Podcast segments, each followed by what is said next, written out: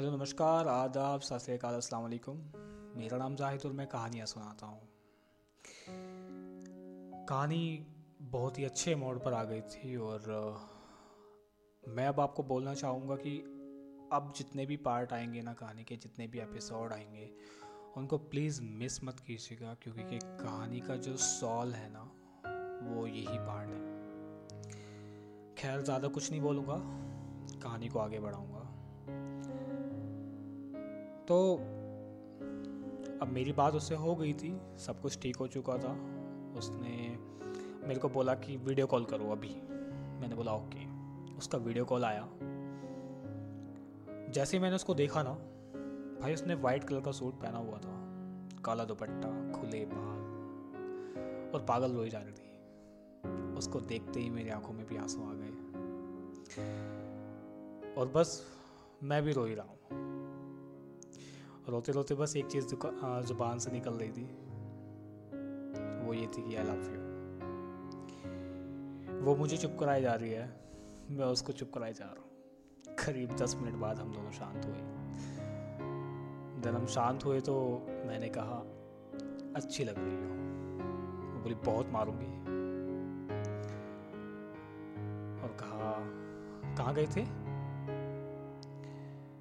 मैंने कहा, यार, मुझे लगा आप कभी ना मुझे लव नहीं कर पाओगे. उसने कहा, पागल, मैं पता है तब से जानती हूँ जब से आप मुझे ना बोलने की कोशिश कर रहे थे। पता है? मैंने कहा अच्छा तुम्हें पता था? बोले, और नहीं तो क्या? सब पता होता है यार, एक बात बोलो, वो ना बातें करती हुई वीडियो कॉल पे इतनी प्यारी लग रही थी ना मतलब एकदम डॉल लग रही थी। मतलब उसकी आँखें ना ऐसे रेड रेड हो रखी थी, क्योंकि रोई थी बहुत। और थोड़ी थोड़ी ना उसकी आँखें सूजी हुई भी थी, और रोने से रोने के कारण। उसकी नाक भी पिंकी पिंकी हो गई थी ठंड के कारण, उसकी पिंकी पिंकी हो जब वो बोल रही थी तो उसके दांत ना ऐसे मोतियों की तरह चमक रहे थे। मैं बस उसको देखे जा रहा था, और वो बोले जा रही थी। बहुत नाराज़ थी मुझसे नाराज़ होना भी चाहिए था। थोड़ी देर बाद तक जब कुछ नहीं बोला तो उसने ऐसे चुटकी बजाई, हेलो, मिस्टर, सुन भी रही हो मैं क्या बोल रही हूँ? मैं कहा हाँ हाँ मैं सुना बोली, कहाँ हो? नहीं नहीं, कुछ नहीं, बस देख रहा हूँ आपको। अच्छा बताओ, कितना याद किया मुझे? मैंने कहा, आपको भोला ही नहीं था तो फिर याद करने का सवाल ही नहीं होता ना? हर वक्त जब भी मेरे हार्ट बीट जितनी भी बार हुआ समझ लो, आप ही को याद किया तन उसने बोला, अगर मैं मर जाती तो? मैंने कहा, पागल हो। तुम्हारे लिए तो तुमसे दूर गया था। वो बोली, पागल हो तुम पूरे के पूरे। पता मैं बीमार हो गई थी। मैंने कहा, कब?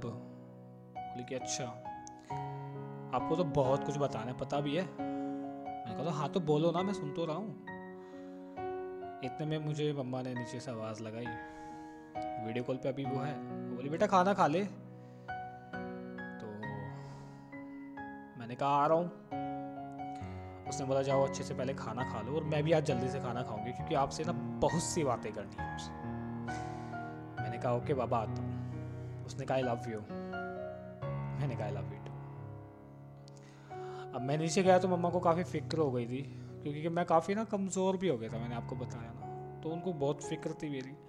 अब जैसे मैं नीचे गया ना तो मेरा बिल्कुल दिमाग रिफ्रेश सब कुछ ठीक। मैंने मम्मा को हक किया और मैंने सबको बोला परेशान क्यों हो रहे हो?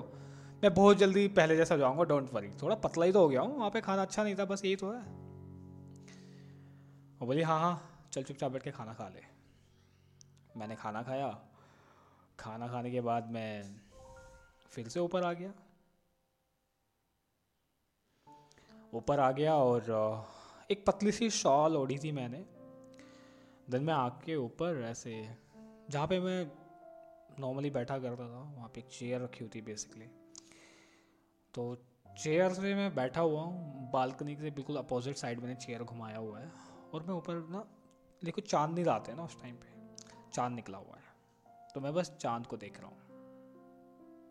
हाथ में दूध का कप है, नीचे से मम्मा ने चलते वक्त मुझे दूध दे दिया था। दूध गर्म था तो मैं सोचा कि ऊपर बैठ के पीऊँगा आराम से। अब हाथ में दूध का गिलास, बैठा हुआ हूँ, चाँद को देख रहा हूँ, दिल में भी बिल्कुल सुकून है अभी ना, बिल्कुल सुकून है। कोई हलचल नहीं। 9:45 पर रिया का मुझे मैसेज आया, कहाँ हो? मैंने जवाब दिया, छत पर। उसने बोला, ऊपर क्या कर रहे हो? अंदर जाओ, ठंड है। मैंने कहा, नहीं, मुझे यहीं अच्छा लगता है। अब इतने में उसका वीडियो कॉल आ गया। मैंने पिक किया तो वो एक वाइट कलर का जैकेट पहने थी और बस बिल्कुल ना परी जैसी लग रही थी वो। उसने कहा, अंदर जाओ। मैंने कहा अच्छा अच्छा जा रहा हूँ। बड़े गुस्से वाले मूड में बोला था उसने। देन जब मैं अंदर गया तो अंदर जाने के बाद जैसे बैठा, उसने बोला, अच्छे लग रहे हो। मैंने बोला बकवास मत करो, हालत ख़राब हो रखी है मेरी अच्छा लग रहा हूँ। मुझे सच में? ना ओके ओके, चलो, ठीक है थैंक यू बोलिए आगे से ना मुझे थैंक यू मत बोलना। पहले बता रही हूँ मैं। मैं बोला, ओके, नहीं बोलूँगा। हाँ बस ओके बोलना है आपको, हमेशा, मेरी हर बात पर। मैंने बोला, ओके जी। बोले, जी हाँ। स्माइल वाला इमोजी। मैंने कहा, और कुछ? हाँ अभी तो मैंने स्टार्ट किया है। मैंने कहा अच्छा जी। बोली हाँ। आपको पता है, मैं इतनी बीमार हो गई थी। हॉस्पिटल में एडमिट करना पड़ गया था मुझे। मैं बोला वर्ट और नहीं तो क्या? मैंने बोला, लेकिन हुआ क्या था? बोली, पागल हो ना तुम? तुम्हें जाना जाने को किसने बोला था? मैंने बोला, अरे तो मैं तो इतना मैटर भी नहीं करता था ना यार उस टाइम पे। बोली हाँ आपको ज़्यादा पता है। आपको फ़ोन मिला तो नंबर भी ऑफ़ कर लिया आपने हाँ? मुझे लगा कि मैंने आपको खो ही दिया।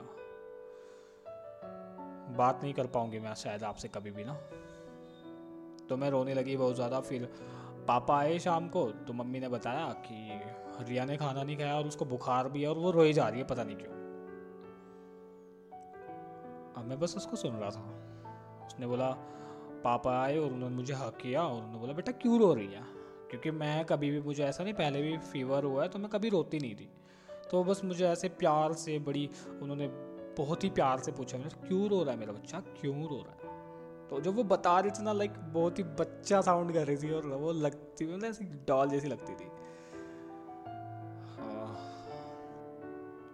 देन हाँ। उसने बोला, आपको पता नहीं, मेरे पापा ना मुझसे बहुत प्यार करते हैं। और, वो ना मुझे ना बिल्कुल भी रोते हुए नहीं देख सकते। हाँ। और जब पापा ने पूछा तो फिर मैंने उनको बता दिया। मैंने बोला, क्या बता दिया? अब वो हंस रही थी। अब जब वो हंस रही थी तो मैं भी हंस रहा था। लेकिन यहाँ ना मेरे माइंड में एक दिमाग में ना एक डर बैठ गया था। समझ सकते हो ना कौन सा डर? हाँ। मैं भी हंस रहा था लेकिन मेरी हँसी डर वाली थी भाई। मैं बोला, बोलो ना यार, अब बताओ ना, क्या बता दिया? वो बोली, यही कि उन्होंने पूछा था तो मैंने बोल दिया। उस दिन वो जो लड़का मिला था ना, जिसको हमने लिफ्ट दी थी। और बस मैंने बोल दिया कि मैं उसको ना लव करती हूँ और ना मुझे उसी से शादी करनी है फाइनल और उन्होंने ना मुझसे पूछा था, लेकिन मैंने फिर उस टाइम पे मना कर दिया था, अब वो पता नहीं कहाँ चले गए आप पुलिस वाले हो, मेरे लिए उसको ढूंढो. मुझे नहीं पता, अब आप उसको ढूंढो बस मुझे से शादी करनी है। मैंने बोला, पागल है क्या यार? वो मुझे मार डालेंगे, क्या किया यार तुमने? अब मैं क्या करूँ? बोली, अरे नहीं मारेंगे क्योंकि मैंने ना बोल दिया है कि मुझे ना आप ही से शादी करनी है। मैं बोला, शादी? शादी नहीं, बर्बादी होगी। हद यार। अब ये बताओ, और क्या बताया तुमने? अब वो ना, मैं बस, मैं तो प्यार वाले जोन से बाहर आ गया ना भाई, बिल्कुल फाड़ दी इसने मेरी। तो बोल रही है, बस मैंने आपका नाम बताया, वो स्माइल करते हुए बता रही है, क्योंकि उसका टेंशन थोड़ी है भाई। मैंने आपका नाम बता दिया, फ़ोटो दिखाया, मम्मी को भी दिखाया। मैंने कहा, उन्होंने क्या बोला? कुछ नहीं, बस समझा थे। बेटा, जो अभी जा सकता है, आगे भी जा सकता है ना तो उसका क्या भरोसा? मैंने बोला, नहीं, मेरी गलती थी, मेरी गलती की वजह से आप गए हो, आपने मुझसे बहुत प्यार करते हो, आप मुझे कभी छोड़ के नहीं जाओगे, है ना? ओह, मैंने कहा, बचूँगा तो छोड़ के जाऊँगा ना मतलब बचूँगा तो पास में रहूँगा ना। बोली, अब आप ना तैयार हो जाओ। घर पर मिलने आना है आपको। मैंने कहा, क्या पागल हो? मैं नहीं आ रहा किससे मिलने मिलने। दिमाग ख़राब है तुम्हारा? बोले, अरे मैंने पापा को बता दिया ना कि आप ना वापस आ गए हो। और पापा ने बोला कि, ठीक है, कल बात करेंगे। मैंने कहा, यार, तू पागल है कि तू कम से कम बात करने से पहले मुझसे पूछ तो लेती ना यार। मैं स्टेबल नहीं हूँ, स्टिल फेस कर रहा हूँ ना सारी situation. I am still trying to settle यार। अब, चलो ठीक है, फिर एक पॉइंट पे मान भी जाते हैं तो फिर मेरी फैमिली का क्या? उसने बोला वो सब आप छोड़ दो, वो सब मेरे पापा संभाल लेंगे। टेंशन मत लो। मैंने कहा, अगर, अरे कैसे ना लो यार टेंशन तुमने तो बॉम्ब फोड़ दिया यार मेरे सर पे। अब क्या करूँ मैं यार? मेरी समझ में नहीं आ रहा, कुछ भी मतलब दिमाग ख़राब हो रहा है मेरा। बोले, कुछ नहीं होगा, अरमान, कुछ नहीं होगा, सब कुछ ठीक हो जाएगा। मेरे पापा बहुत अच्छे हैं, वो सब कुछ संभाल लेंगे। ओके मैंने बोला, सच में? बोली हाँ बाबा। मैंने कहा, रिया, आपको ना सच में ये नहीं करना चाहिए था। आपको लगता कि हम थोड़ा जल्दी कर रहे हैं? वो बोली कि, बिल्कुल नहीं। बस अभी बात हो जाएगी तो फिर मैं नीट करने लगूँगी। और आपको जो करना है फिर वो कर लेना ना। और एक बात याद रखना, आप कुछ बनो या ना बनो लेकिन आप ना बस मेरे हो। ये सुन लो, मैंने कहा अच्छा जी। अब यार, वो जब ऐसी बातें करती थी ना तो वो जो एकदम टेंशन वाला माहौल बनता था ना, वो कहीं ना कहीं ठीक भी हो जाता था। क्योंकि कि उसकी इतनी प्यारी सी शक्ल थी ना यार, और उसने प्यार से बोलती भी थी कि मैंने कहा, ओके, ठीक है। वो बोली, जी माई लव मैंने कहा हाँ ओके, ठीक है, बात कर लूँगा यार, देखेंगे। बोली सच्ची? Oh my baby love you मैंने कहा okay love you love you lot अच्छा अब मुझे जाने दो, मुझे कल के लिए ना कुछ तैयारी भी करनी है यार, कल तुम्हारे पापा का अगर कॉल आ गया तो। वो बोली, नहीं नहीं, अभी कहीं नहीं जाना, अभी तो आए यार। मैंने बोला, यार, रिया, समझो ना यार, कल के लिए थोड़ा कुछ प्रिपेयर भी कर लो। अब ऐसा तो नहीं है कि उनका कॉल आएगा और मैं ऐसे ही बात करूँगा तो फिर क्या ही इम्प्रेशन जाएगा मेरा। वो बोली हाँ हाँ सही है। आई लाइक इट आखिरकार आप उनके एक लौते दामाद हो। मैंने कहा अच्छा जी। वो बोली हाँ और नहीं तो क्या? मैंने कहा अच्छा ठीक है। हाँ। अच्छा किस दो? मैंने कहा, यार प्लीज़ यार, अभी मेरी फटी बड़ी है, अभी कुछ मत मांग तो ज़्यादा अच्छा है। वो बोली अच्छा ठीक है, फिर मैं ही कर देता बाय बाय बाय अच्छे से प्रिपरेशन प्रिपरेशन करना ओके और वैसे मज़ाक सा बना के चली गई। अब ये तो चली गई थी, लेकिन मेरी हालत बिल्कुल ख़राब हो चुकी थी भाई। मतलब चीज़ें इतनी आगे बढ़ जाएँगी, मैंने कभी सोचा भी नहीं था। बस टेंशन यही थी कि मॉम उसके मॉम और डैड मतलब क्या ही बोलेंगे। क्योंकि वो उनकी एक लौती बेटी है, वो भी लाडली है। कुछ नहीं, मुझे अपना नहीं पता। अब वो मुझसे क्वेश्चंस करेंगे, मैं क्या ही जवाब दूँगा। खैर, बहुत डर लग रहा था, अजीब सा डर था। कुछ ऐसा लग रहा था कि यार कुछ गड़बड़ नहीं हो जाए। बस मैं इसी टेंशन टेंशन में लेट गया। नींद तो नहीं आ रही थी, लेकिन पता नहीं किस हालत में मुझे नींद आई होगी, किस टाइम नींद आई, मुझे कुछ नहीं पता, मैं सो गया था। अब सुबह जब उठा तो मेरा फ़ोन वाइब्रेट हो रहा है। उसकी वाइब्रेशन से ही मैं उठा। मैंने फ़ोन पिक किया तो रिया का कॉल। उसने फ़ोन पिक करते ही बोला उठ जाइए और जल्दी से नाश्ता कर लो, ओके? और कॉल बैक करो। मैंने बोला, ओके, मैं करता हूँ। देन मैं उठा, जल्दी जल्दी रेडी हुआ और नाइन थर्टी पे मैंने उसको मैसेज किया। मैंने बोला, कहाँ हो? देन उसका एकदम से कॉल आया। बोली कि बेपी पापा ना आपको कॉल करेंगे। ओके? अच्छे से बात करना। वो बहुत अच्छे हैं और मैंने ना उनको तुम्हारे बारे में सब कुछ बताया। मैंने बोला, ओके, ठीक है, मैं कर लूँगा। इतने में वो फिर चली गई। अब बस मुझे ना सिर्फ़ उसके पापा के कॉल का वेट था भाई। मैं बस उसके पापा के कॉल का इंतज़ार कर रहा हूँ। लिटरली मैं अपने रूम से बाहर भी नहीं जा रहा हूँ। हाथ में फ़ोन है, कभी नीचे रख रहा हूँ, कभी ऊपर उठा रहा हूँ। इतनी टेंशन कि जैसे कि मैं यूपीएससी का एग्ज़ाम देने जा रहा हूँ। अब, मैं समझ नहीं पा रहा था कि मुझे बिहेव कैसे करना है, कि क्या बोलूँगा। बहुत सारी मैंने बोलने की तो बहुत प्रैक्टिस कर ली थी ऐसे। ड्रेसिंग के सामने खड़े होके बैठ के ये वो जब कॉल आएगा तो मुझे क्या क्या बोलना है। मैं सब कुछ प्रिपेयर कर चुका था, लेकिन वो ये ना जब एग्ज़ाम सामने आता है पेपर सामने होता है, सब चीज़ ब्लैंक तो ऐसे हो ही जा रहा था बार बार पसीने छूट रहे थे भाई। समथिंग एक बजे मुझे कॉल आया अननोन नंबर से। ना मेरा जो हार्ट है वो एकदम मुँह को आ जाता था। ओफो, मैंने डरते डरते कॉल पिक किया देन सामने से रिप्लाई आता है hello good afternoon sir my name is Kaushik from Startek are I you looking for a job or job change भाई, ये सुनते ही ना, मैंने एक सेकंड नहीं लगाया, मैंने एकदम से कॉल कट कर दिया। थोड़ा शांत हुआ। बस पाँच ही मिनट हुई थी, वो कॉल कट एकदम फिर से कॉल आया। फिर से यार मेरा हार्ट एकदम मुँह को आ गया, मैंने फिर से कॉल पिक किया। तो डिश टीवी का कॉल। यार, ऐसा क्यों कर रहे हो भाई? जान लोगे क्या? मैंने फिर से उस कॉल को कट किया। फिर से मैं आराम से, इस बार मैंने फ़ोन नीचे रख दिया। और बस मैं ऐसे बैठा हुआ हूँ। वाइब्रेट होगा तो पता लग जाएगा। डन। मेरी सांस सांस फूल रही है बार बार समथिंग थ्री फिफ्टी पर मुझे कॉल आई। मैंने कॉल पिक की। डन, बड़ी भारी सी आवाज़ में उनका हेलो आया। मैं समझ गया कि ये वही अंकल है। उन्होंने बोला हेलो अरमान से बात हो रही है? मैंने बोला हेलो अंकल यस अरमान बात कर रहा हूँ, नमस्ते। वो बोले, नमस्ते बेटा, नमस्ते, कैसे हो? मैंने बोला, जी अंकल मैं बिल्कुल अच्छा हूँ, आप कैसे हैं? वो बोले, मैं ठीक हूँ। अरमान, एक काम करना, कल ना दस बजे आप ना घर पे आ जाओ, ओके बेटा? मैंने बोला ओके अंकल मैं आ जाऊँगा। ओके। दोनों ने कल कॉल कट कर दिया। और कॉल कट होते ही मैंने तुरंत से रिया को कॉल मिलाया। और उसने कॉल पिक किया। मैंने बोला, यार, कुछ नहीं बोला मैंने हाले बोला। मैंने बोला, यार, उन्होंने दस बजे कल मुझे बुलाया है। वो बोली सीरियसली तो कल आप आ रहे हो? तो बताओ ना यार, मैं क्या पहनूँ मैंने कहा जस्ट बी सीरियस यार, मुझे डर लग रहा है। समझा डर कैसा?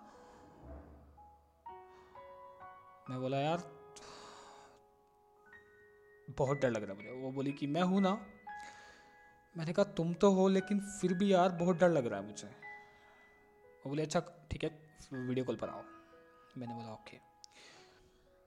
उसका वीडियो कॉल आया और उसने वीडियो कॉल, मैंने जैसे पिक किया ना, उसने पिक करते इतनी प्यार से मुझे केस किया ना, कि मैं सब कुछ एकदम एकदम ऐसे भूल सा गया और मैं बिल्कुल शांत सा हो गया। जब उसने शांत किया, बोली, ओके काम डाउन सब कुछ ठीक हो जाएगा, ओके? मैंने बोला, ओके। बोली, ओके, ठीक है। बोला कि, टेंशन मत लो बिल्कुल भी। मैंने बोला, ओके ओके, ठीक है। उसने फिर से किस किया, कहा कि अच्छा ठीक है, मैं जा रही हूँ, बाद में बात करती हूँ। मैंने बोला, ठीक है, मैं कल मिलता हूँ। अब मुझे लगा कि शायद सब ठीक हो जाएगा। तो बस मैंने कहा, खुद से माइंड में सोचा कि वापस आकर ना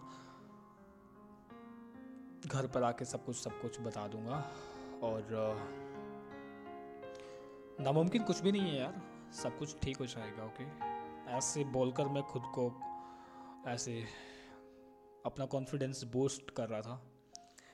खैर, मैंने वहाँ पे जाने के लिए खुद को तैयार किया। अब मुझे बस ना इंतज़ार था कि कल क्या होने वाला है। क्योंकि खुद भी नहीं जानता था कि होगा क्या। बस इस प्यार के सहारे और उस रिया के सहारे आगे बढ़े जा रहा था। लिटरली कुछ नहीं जानता था कि क्या होने वाला है। अब ना मुझे बस अपना, अपने आप को रेडी करना था और मैं बार बार नीचे से कपड़े ऊपर ला रहा हूँ, कौन से कपड़े पहन कर जाने हैं, ये वो सारी तैयारी में लगा हूँ। और इस चक्कर चक्कर में ना मैंने अपना पूरा बैग जो कपड़ों का था, वो सारा का सारा मैं ऊपर लेकर के आ गया। पूरे रूम में कपड़े ही कपड़े फैले पड़े हैं। कुछ समझ नहीं आ रहा था कि क्या करूँ, क्या ना करूँ। जो भी पहन के देख रहा था, वही बुरा सा लग रहा था, क्योंकि काफ़ी कमज़ोर भी हो गया था ना। तो कोई, कपड़े भी तभी अच्छे लगते हैं यार, जब थोड़ी बॉडी भी अच्छी हो ना। तो खैर,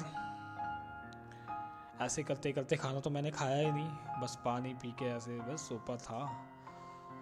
तो रात के दो बजे तक मैंने एक फॉर्मल ड्रेस सेलेक्ट की। वाइट शर्ट ब्लैक पैंट और ब्लैक शूज़ और ब्लैक ब्लेज़र के साथ में। मतलब कि वो अच्छा लग रहा था मुझे कहीं ना कहीं ना। फॉर्मल था बिल्कुल तो मैंने ठीक है फिर उसको मैंने रात में ही प्रेस किया और प्रेस करके रख दिया। अब रख तो दिया मैंने, लेकिन प्रॉब्लम ये थी कि घर से पहन करके निकलूँ कैसे? क्योंकि कि मुझे पता था अगर पहन कर निकला कि तो दस सवाल खड़े हो जाएँगे। तो फिर मैंने थोड़ा सोचा और उस टाइम पर ना स्कूल बंद चल रहे थे। फिर मैंने प्लान बनाया कि ये काम करता हूँ मैं इस ड्रेस को, पूरी को अपने बैग में डालूँगा और बैग लेकर जाऊँगा स्कूल में। वहाँ पे मुझे पता है कौन मिलेगा। एक पियोन अंकल थे हमारे पुराने स्कूल के ना तो वो मुझे काफ़ी अच्छे से जानते थे। तो जब मैं रनिंग करने जाता था ना तो फिर वो मुझे काफ़ी अच्छे से जानते थे। तो ठीक है, फिर मैं वहाँ, मैंने प्लान बनाया कि वहाँ पे जाऊँगा और वहाँ पे मैं चेंज करके फिर निकल जाऊँगा बैग रख के ना।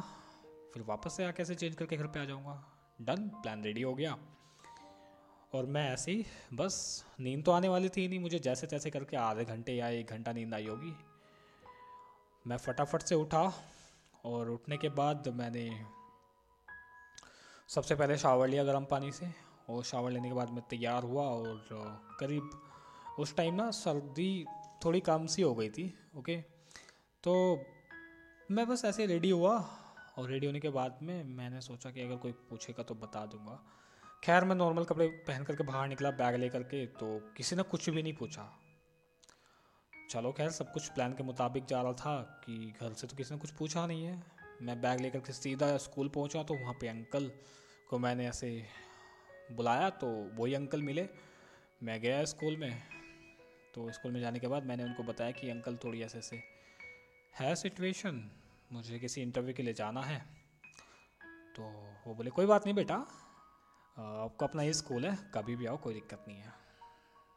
मैं बोला, ओके। देन मैंने चेंज किया और प्लान के मुताबिक मैंने वहाँ पे बैग रखा। अंकल को बोला, अंकल, मेरा बैग रखा है, मैं वहाँ से निकल गया। बस में बैठा हुआ हूँ। और रास्ते में हूँ तो मुझे रिया का कॉल आया।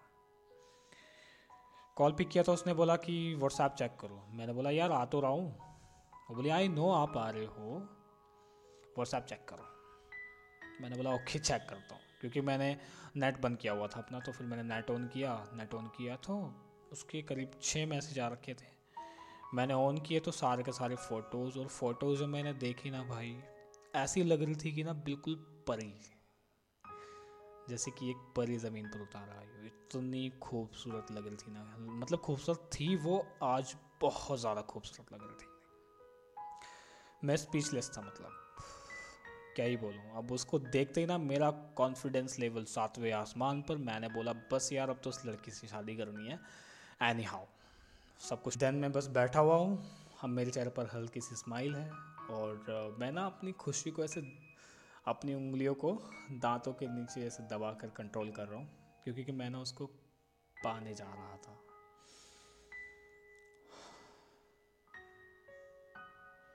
अब करीब मैं 958 पर उनके गेट पर पहुँच गया। मैंने वहाँ पर जाकर देखा तो यार वहाँ पे तो काफ़ी तैयारी व्यारी सी हो रखी है। और काफ़ी गेस्ट लग रहे थे मुझे उनके घर पे ना। तो बाहर देखा तो दो गाड़ियाँ खड़ी हुई हैं जिनके ऊपर पुलिस लिखा हुआ है। अब ये सब देखकर मेरा गला एकदम सूख गया। आ, पता नहीं मेरे पैरों में अजीब सी कप कपाहट खैर मैं हिम्मत करके गया क्योंकि जाना तो था ही। मैंने डोर बेल बजाई तो ऊपर से ना दो लड़कियाँ ऐसे झांकी। फिर वे तुरंत से अंदर गई और तो करीब ना मुझे करीब दो मिनट बाद दो या तीन मिनट के बाद दो लड़के अंदर लेने के लिए आए। और यार उन्होंने ना मुझसे भी अच्छे कपड़े पहने हुए थे। मतलब कि मैं अपनी बात करूँ तो मैं अपने कपड़े बैग में भर कर ऐसे ट्रैवल करके आया था तो प्रेस तो कहीं दिख ही नहीं रही थी। खैर मेरी एंट्री हुई। देखा कि सामने ना दो आंटियाँ खड़ी हुई हैं। अब मुझे वहाँ पे ये नहीं पता था कि आ, रिया की मम्मा कौन सी है। और साइड में रिया के पापा खड़े हुए उनको तो मैंने पहले से देखा मैंने पहचान लिया था। देन मैंने जाते ही दोनों आंटियों के पैर छुए साथ में अंकल जी के और नमस्ते बोला। देन वहाँ कुछ लड़कियाँ भी आई हुई थी और एक छोटी सी बच्ची भी थी शायद से। देन अंकल ने मुझे आ, अंकल और वो एक और लड़का वो मुझे अंदर ले गए रूम में और उन्होंने कहा बैठो आप। तो मैं बैठ गया और वो सब ऐसे इधर उधर चले गए। अब मैं कम कमरे में ना बिल्कुल अकेला हूँ। अब इस वक्त ना भाई मेरी साँसें भी ना मुझसे पूछ कर बाहर आ रही हैं कि आऊँ भी है क्या नहीं? ओफो तो मैंने इतने में फिर मोबाइल निकाला और रिया को कॉल किया। मैंने बोला, कहाँ हो यार आप? उसने बोला कि, मैं आपको देख चुकी हूँ। मैंने बोला अरे मैं गया भाड़ में तुम ये बताओ कहाँ हो? जल्दी से अगर ऊपर हो तो नीचे आओ या फिर कहीं भी हो यार यहाँ पे आओ मेरी हालत ख़राब हो रखी है। उसने बोला अरे पागल हो क्या? मैं आ, सामने नहीं आ सकती हूँ अभी। आपको मम्मी पापा से बात करनी है उनसे मिलना है। मैं तो बस एक ही बार सामने आऊँगी। ओके? इतनी देर में एक आंटी अंदर आई तो मैंने एकदम से फ़ोन कट किया जेब में डाला। तो बोली आओ बेटा चलो फिर नाश्ता कर लो। मैंने बोला, जी आंटी। तन वो मुझे लेकर जा ही रही थी, वो आगे थी। मैंने पूछा, आंटी, आप रिया की मम्मा हैं? वो बोली, जी बेटा मैम रिया की मम्मा हूँ। देन उनके साथ में ना मुझे एक अपनी मम्मा वाली फीलिंग आई। फिर मैं उनके साथ चला गया और, अब वहाँ पर ना दो अंकल और आ गए। और, वो दोनों लड़के जिन्होंने मुझे रिसीव किया था गेट पर ना अब, रूम लॉक हो गया मतलब रूम ना ऐसे था, शीशे वाला रूम था, बड़ा सा शीशा और रूम वैसे वाला था, रूम उन्होंने हैंडल लॉक कर दिया डन अब सामने इतना सारा नाश्ता रखा हुआ है तो उन्होंने बैठने के लिए पहले तो मुझे इंसिस्ट किया काफ़ी। बैठ जाओ बेटा, बैठो बैठो। फिर मैं बैठ गया। देन मैंने चाय का एक कप लिया और, बस एक सिप ही लिया था। इतने में रिया के पापा बोले बेटा घर ढूँढने में कोई तकलीफ़ तो नहीं हुई? मैंने बोला नहीं नहीं अंकल मैं आ, कोई तकलीफ़ नहीं हुई। बोले कैसे आए हो? बाइक से या गाड़ी से? आ, मैंने बोला नहीं अंकल मैं पब्लिक व्हीकल से आया हूँ। बोले ओके ओके। देन दूसरे अंकल बोले क्या करते हो? आ, मैंने बोला अंकल स्टडी करता हूँ स्टडी के साथ साथ में ना मैं गवर्नमेंट जॉब की तैयारी भी कर रहा हूँ। बोले मतलब किस तरीके की जॉब? मैं मैंने कहा यही अंकल पुलिस के लिए ट्राई कर रहा हूँ। तो इतने में रिया के पापा बोले कि उस दिन तो तुम किसी इंटरव्यू के लिए जा रहे थे ना? मैंने बोला जी अंकल आ, आ, मैं इंटरव्यू के लिए ही जा रहा था क्योंकि कि मैंने सोचा कि जब तक गवर्नमेंट जॉब नहीं लग जाती तो प्राइवेट जॉब कर लेता हूँ। वो बोले तो ऐसा तो नहीं निकल पाएगा बेटा एग्ज़ाम और पुलिस की नौकरी वैसे कोई इतनी अच्छी खास थोड़ी है। ये तो बस ज़िंदगी जीने का एक ज़रिया है। मैंने कहा जी अंकल बस आ, मेरा ना इसी मेरे को इसी में जाना है मेरा इसी में इंटरेस्ट है। देन वो बोले कि रिया को तो डॉक्टर बनना है। मैंने बोला जी अंकल उसने बताया था मुझे। इतने में ना अब मेरी नज़र ना सामने पड़ी गेट से बाहर। होता ना ऐसा नर्वसनेस में आदमी इधर उधर देख रहा होता है तो मैं काफ़ी नर्वस बहुत ज़्यादा नर्वस था। तो बस मैंने चाय की, एक सिप ही ली थी और उसके बाद फिर वो क्वेश्चन शुरू हो गए थे। तो मैंने फिर बाहर देखा तो बाहर मेरी नज़र पड़ी तो पर्दे के पीछे से ना मुझे रिया देख रही थी। मैंने उसको देख लिया। अब जैसे जैसे फिर मैंने फटाफट से चाय ख़त्म की। खाया मैंने कुछ नहीं भाई। कि खाया कहाँ जा रहा था? उसके बाद मैं बाहर गया हैंड वॉश करने के लिए और हैंड वॉश करते ही फिर मैं वापस आया रूम में। तो जैसे ही मैं वापस आया ना तो वापस आया तो वो अंकल भी ना खड़े होकर जाने लग गए। मुझे दो अंकल थे और वो दोनों लड़के भी शायद। तो वो भी जाने लगे और जाते वक्त जो एक छोटा वाला लड़का था ना, उसने ऐसे पर्दा ना ऐसे डाल दिया गेट के ऊपर, क्योंकि ट्रांसपेरेंट मिरर था तो सब कुछ चमक रहा था तो अब कमरा बिल्कुल लॉक है। कमरे में रिया के पापा और मैं, जैसे ही कमरा लॉक हुआ ना, और मैं जस्ट बैठा ही था तो इतनी तेज़ी के साथ में रिया के पापा ना मेरे पास आए और मेरा गिरबान ऐसे पकड़ा, ऐसे बहुत टाइटली और बोले हराम खोर तेरी इतनी हिम्मत हाँ कि तू मेरी बेटी पर नज़र रखेगा? साले तुझे मन तो कर रहा है ना? फिर इतने में इन्होंने अपनी कमर से गन निकाली और मेरे ऊपर पॉइंट कर दी। और मन कर रहा है कि तेरे ये सारी गोलियाँ ना, तेरी खोपड़ी के अंदर डाल दूँ।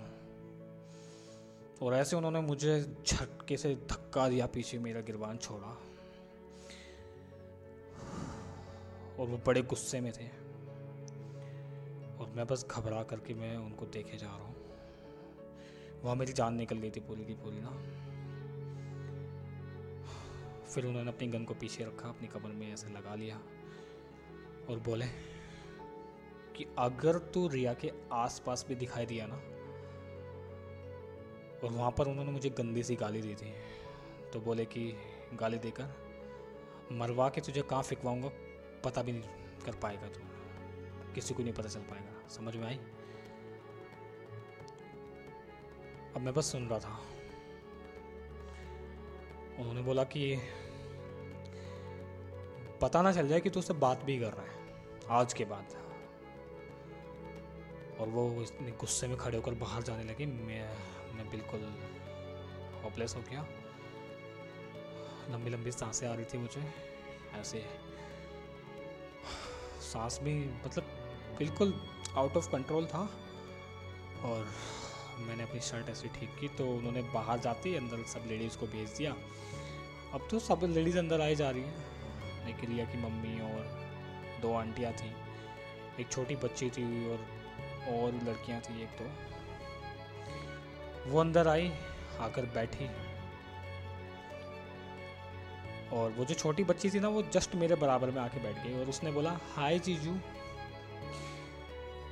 मेरी आवाज़ तो मानो मर ही गई थी ना। आँखों में आँसू भरे थे, लेकिन बाहर नहीं आ रहे थे। मैंने ऐसे बच्चे को ऐसे प्यार से थोड़ा सा टच किया, उसके गाल को ऐसे। इतने में आंटी बोले, अरे बेटा, तुमने तो कुछ खाया ही नहीं।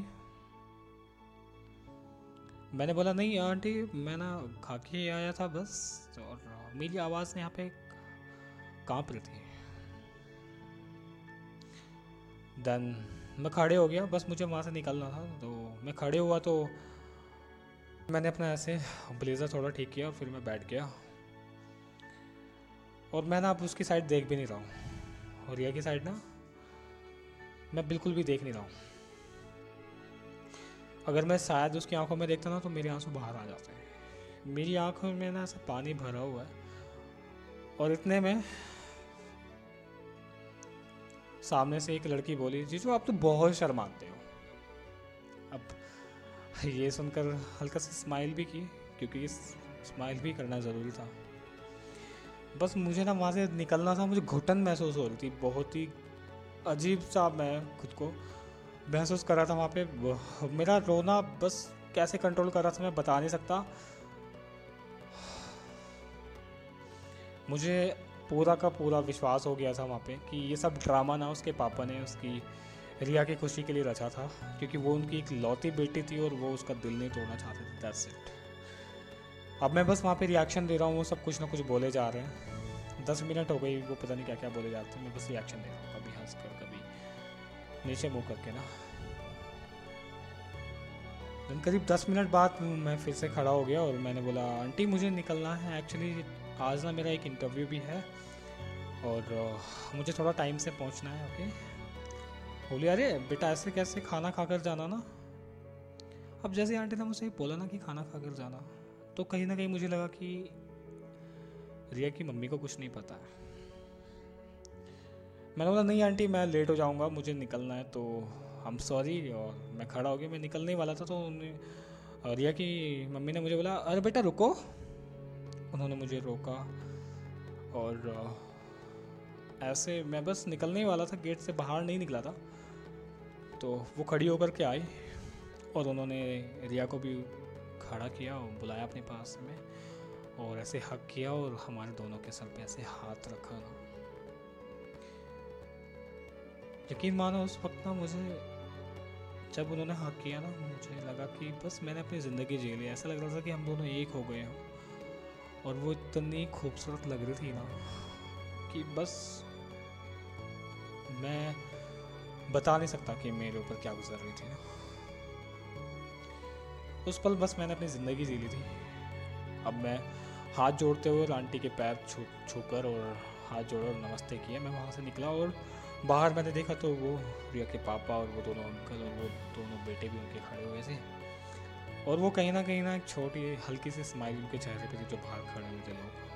क्योंकि उन सबको शायद पता था तो मैंने उनकी साइड ज़्यादा देखा नहीं और मैं ऐसे नमस्ते करके बाहर निकल गया। जैसे तैसे करके मैं बस पकड़ के ई रिक्शा लेकर मैं स्कूल दोबारा पहुँचा और गेट ऐसे मैंने नॉक करके खुलवाए। वो अंकल आए वापस। अंकल ने गेट खोला और मैं फटाफट से गया और, एक क्लास हमेशा खुली रहती थी स्कूल की ना, उसमें शायद से उसके गेट नहीं लगते थे। तो मैंने वो क्लास खोली और उसको खोलने के बाद मैं अंदर गया और अंदर जाने के बाद मैं इतना रोया ना, मैं इतना रोया कि मैं ना एडिया रगड़ रगड़ के रोया उस दिन। बहुत मतलब कि मैं खुल के रोया था, मैं रोते रोते ज़मीन पर बैठ गया और इतने में मेरी आवाज़ सुनकर ना वो प्यून वाले बाबा वहाँ पे आ गए। उन्होंने आकर देखा तो मैं ज़मीन पर बैठा हुआ हूँ और रो रहा हूँ बहुत बुरी तरीके से। इतने में वो आए, उन्होंने बोला कि, क्या हुआ बेटा? क्यों रो रहा है? क्या हो गया? उन्होंने जैसे ही मुझे उठाया ना ज़मीन से, और वो बार बार पूछ रहे थे कि क्यों रो रहा है। और मैं उनके एकदम से फिर गले लग गया और उनसे लिपट कर मैं बहुत रोया। वो खैर मुझे बाहर ले आए और बाहर ले आने, लाने के बाद में उन्होंने मुझे कुर्सी पर बिठाया। और बिठाने के बाद उन्होंने मुझे पानी पिलाया। और मैं तब भी बस रोए जा रहा हूँ, रोते रोते बस मेरे बस एक ही बात निकल रही थी। बाबा, सब कुछ ख़त्म हो गया। सब कुछ ख़त्म हो गया बाबा। कुछ नहीं रहा। तो बाबा ने बस बार बार पूछा कि हुआ क्या है बेटा, क्या हो गया? क्यों रो रहा है इतना? तो फिर मैंने बोला कि बाबा, मैं ना दुनिया की सबसे प्यारी दौलत गवा के आ रहा हूँ। बोले, समझा नहीं। मैंने कहा, एक एग्ज़ाम था बहुत बड़ा एग्ज़ाम था, उसके इंटरव्यू में ना मैं फेल हो गया। बाबा बहुत मासूम थे, उन्होंने बोला कि कोई बात नहीं बेटा, दोबारा मेहनत करना, पास हो जाएगा। हाँ अच्छे से मेहनत करना। बाबा ये बात बोल ही रहे थे कि मेरी आँखों से आँसू नहीं रुक रहे थे। मैं पानी पी लिया था, मैंने थोड़ा शांत भी हो गया था। मैंने फटाफट जैसे जैसे करके अपने कपड़े चेंज किए और बैग में उल्टे सीधे अपने कपड़े भरे। और मैं वहाँ से बाबा को नमस्ते बोलकर निकल गया। अब मैं घर आ चुका था। घर आते ही मैंने बैग रखा अपने रूम में, सबसे ऊपर गया और फिर ऊपर ही वॉशरूम भी था। मैं उसमें घुसा और मैंने शावर ऑन कर दिया, गर्म पानी नहीं, ठंडे पानी का शावर और करीब ना मैं अंदर बैठा रहा आधे घंटे तक। पानी चलता रहा और मैं सुबह सुबह के रोया, ऐसे ना सांस रुकती है। मैं रोता रहा बिना आवाज़ किए रोना था मुझे। मेरा गला दुख गया, क्योंकि घर में किसी को भी मैं नहीं बता सकता था कि मेरे ऊपर क्या गुजर रही ना। बहुत रोया मैं, बहुत रोया। देन मैं बाहर आया, बाहर निकलने के बाद में मुझे पता था मम्मा मुझे आवाज़ लगाएँगे। तो सबका ख्याल था मुझे। मैंने ऐसे अपने कपड़े चेंज किए और फटाफट गुस्से में बस मैंने अपने सारे कपड़े जो ऐसे फैले पड़े हुए थे ना रूम में, मेरे रूम का ऐसा था कि मेरे रूम में जल्दी से कोई आता भी नहीं था। क्योंकि सबको पता था ये इसका रूम है, जैसे जैसे रहता है, वो इसके अकॉर्डिंग है। तो कोई रूम मेरे रूम में आता नहीं था। तो जो कपड़े ऐसे फैले पड़े थे ना, क्योंकि पूरा बैग उस साथ मैंने शायद ऊपर ही ले आया था। मैंने सारे कपड़े उल्टे सीधे तय कर रहा हूँ और बैग में ठूस रहा हूँ, भर रहा हूँ। रो रहा हूँ, कपड़े भर रहा हूँ। अब इतने में ना मुझे रिया का कॉल आया। मैंने पिक नहीं किया। दन दोबारा कॉल आया। मैंने फिर भी पिक नहीं किया। उसके बार बार बार बार कॉल आते रहे मैसेजेस आते रहे। फिर खैर, जब मैंने कपड़े सारे ऐसे भर लिए ना वैसे फिर बैठ गया बेड पर। उसके कॉल कंटिन्यूसली आ रहे हैं। मैंने खुद को समझाया कि, नहीं उसको नहीं पता ये सब, बात कर लेनी चाहिए तुझे ना। उसकी क्या गलती है? फिर मैंने कहा, मैंने उसको कॉल पिक किया, देने उसने बोला, अरमान, कहाँ हो यार? कहाँ हो तुम? मैंने शांत होते हुए, अपने आप को कंट्रोल करते हुए, मैंने बोला हाँ बस मैं ना अभी आया। तो फ़ोन तो उठा लेते ना यार आप? मैं बोला हाँ बोलो। तो उसने बोला, क्या अब भी आपको डर लगता है? ये बताओ. मैंने कहा, नहीं यार, डर कैसा? वो तो बस ऐसे ही. उसने बोला अच्छा जी बताओ अभी? मैंने कहा अच्छा बाद में बात करें। अभी थोड़ा ना थक गया हूँ। उसने बोला, ओके, पतिदेव, आप आराम करें, हम बाद में बात करते हैं। यार उसको मैं क्या बोलता? मेरी तो जो एक छोटी सी दुनिया मैंने बनाई थी ना सपनों की, वो दुनिया तो मेरी उजड़ ही गई थी ना। सारे ख्वाब, सब कुछ टूट गया था यार। मैंने बोला, बाय। उसने बोला, रात को बात करूँगी, ओके? लव यू बाय वो ऑफलाइन हो गई। मैं तो मर ही गया था ना। मर गया था मैं बिल्कुल। मैं फिर से रोने लगा। और अपने बेड पर बैठ गया और इतना रोया इतना रोया कि हद से ज़्यादा। उस कॉल के बाद तो मुझे बहुत रोना आया, क्योंकि मैं ना उस इंसान को खोने जा रहा था, उस इंसान से दूर होने जा रहा था जो ना मेरे साथ होने के लिए और हम दोनों को एक दूसरे को साथ होते देखने के लिए ना मरे जा रही थी, बहुत खुश थी वो। और मैं तो बस उसके खुश होने में खुश था ना। और सच बताऊँ, मैंने ज़िंदगी में कुछ हासिल किया हो या नहीं किया हो, लेकिन अगर वो मुझे मिल जाती ना तो मैं शायद से ज़िंदगी में वो सब चीज़ें हासिल करने की कोशिश करता और उसके चेहरे से ना कभी स्माइल को दूर नहीं होने देता। आई नो कि शादी के बाद बहुत सारी चीज़ें बदल जाती लेकिन उसको तो मैं अपनी किस्मत मानता था यार। मुझसे नहीं हो रहा था, मुझे बस अब उससे दूर जा रहा था।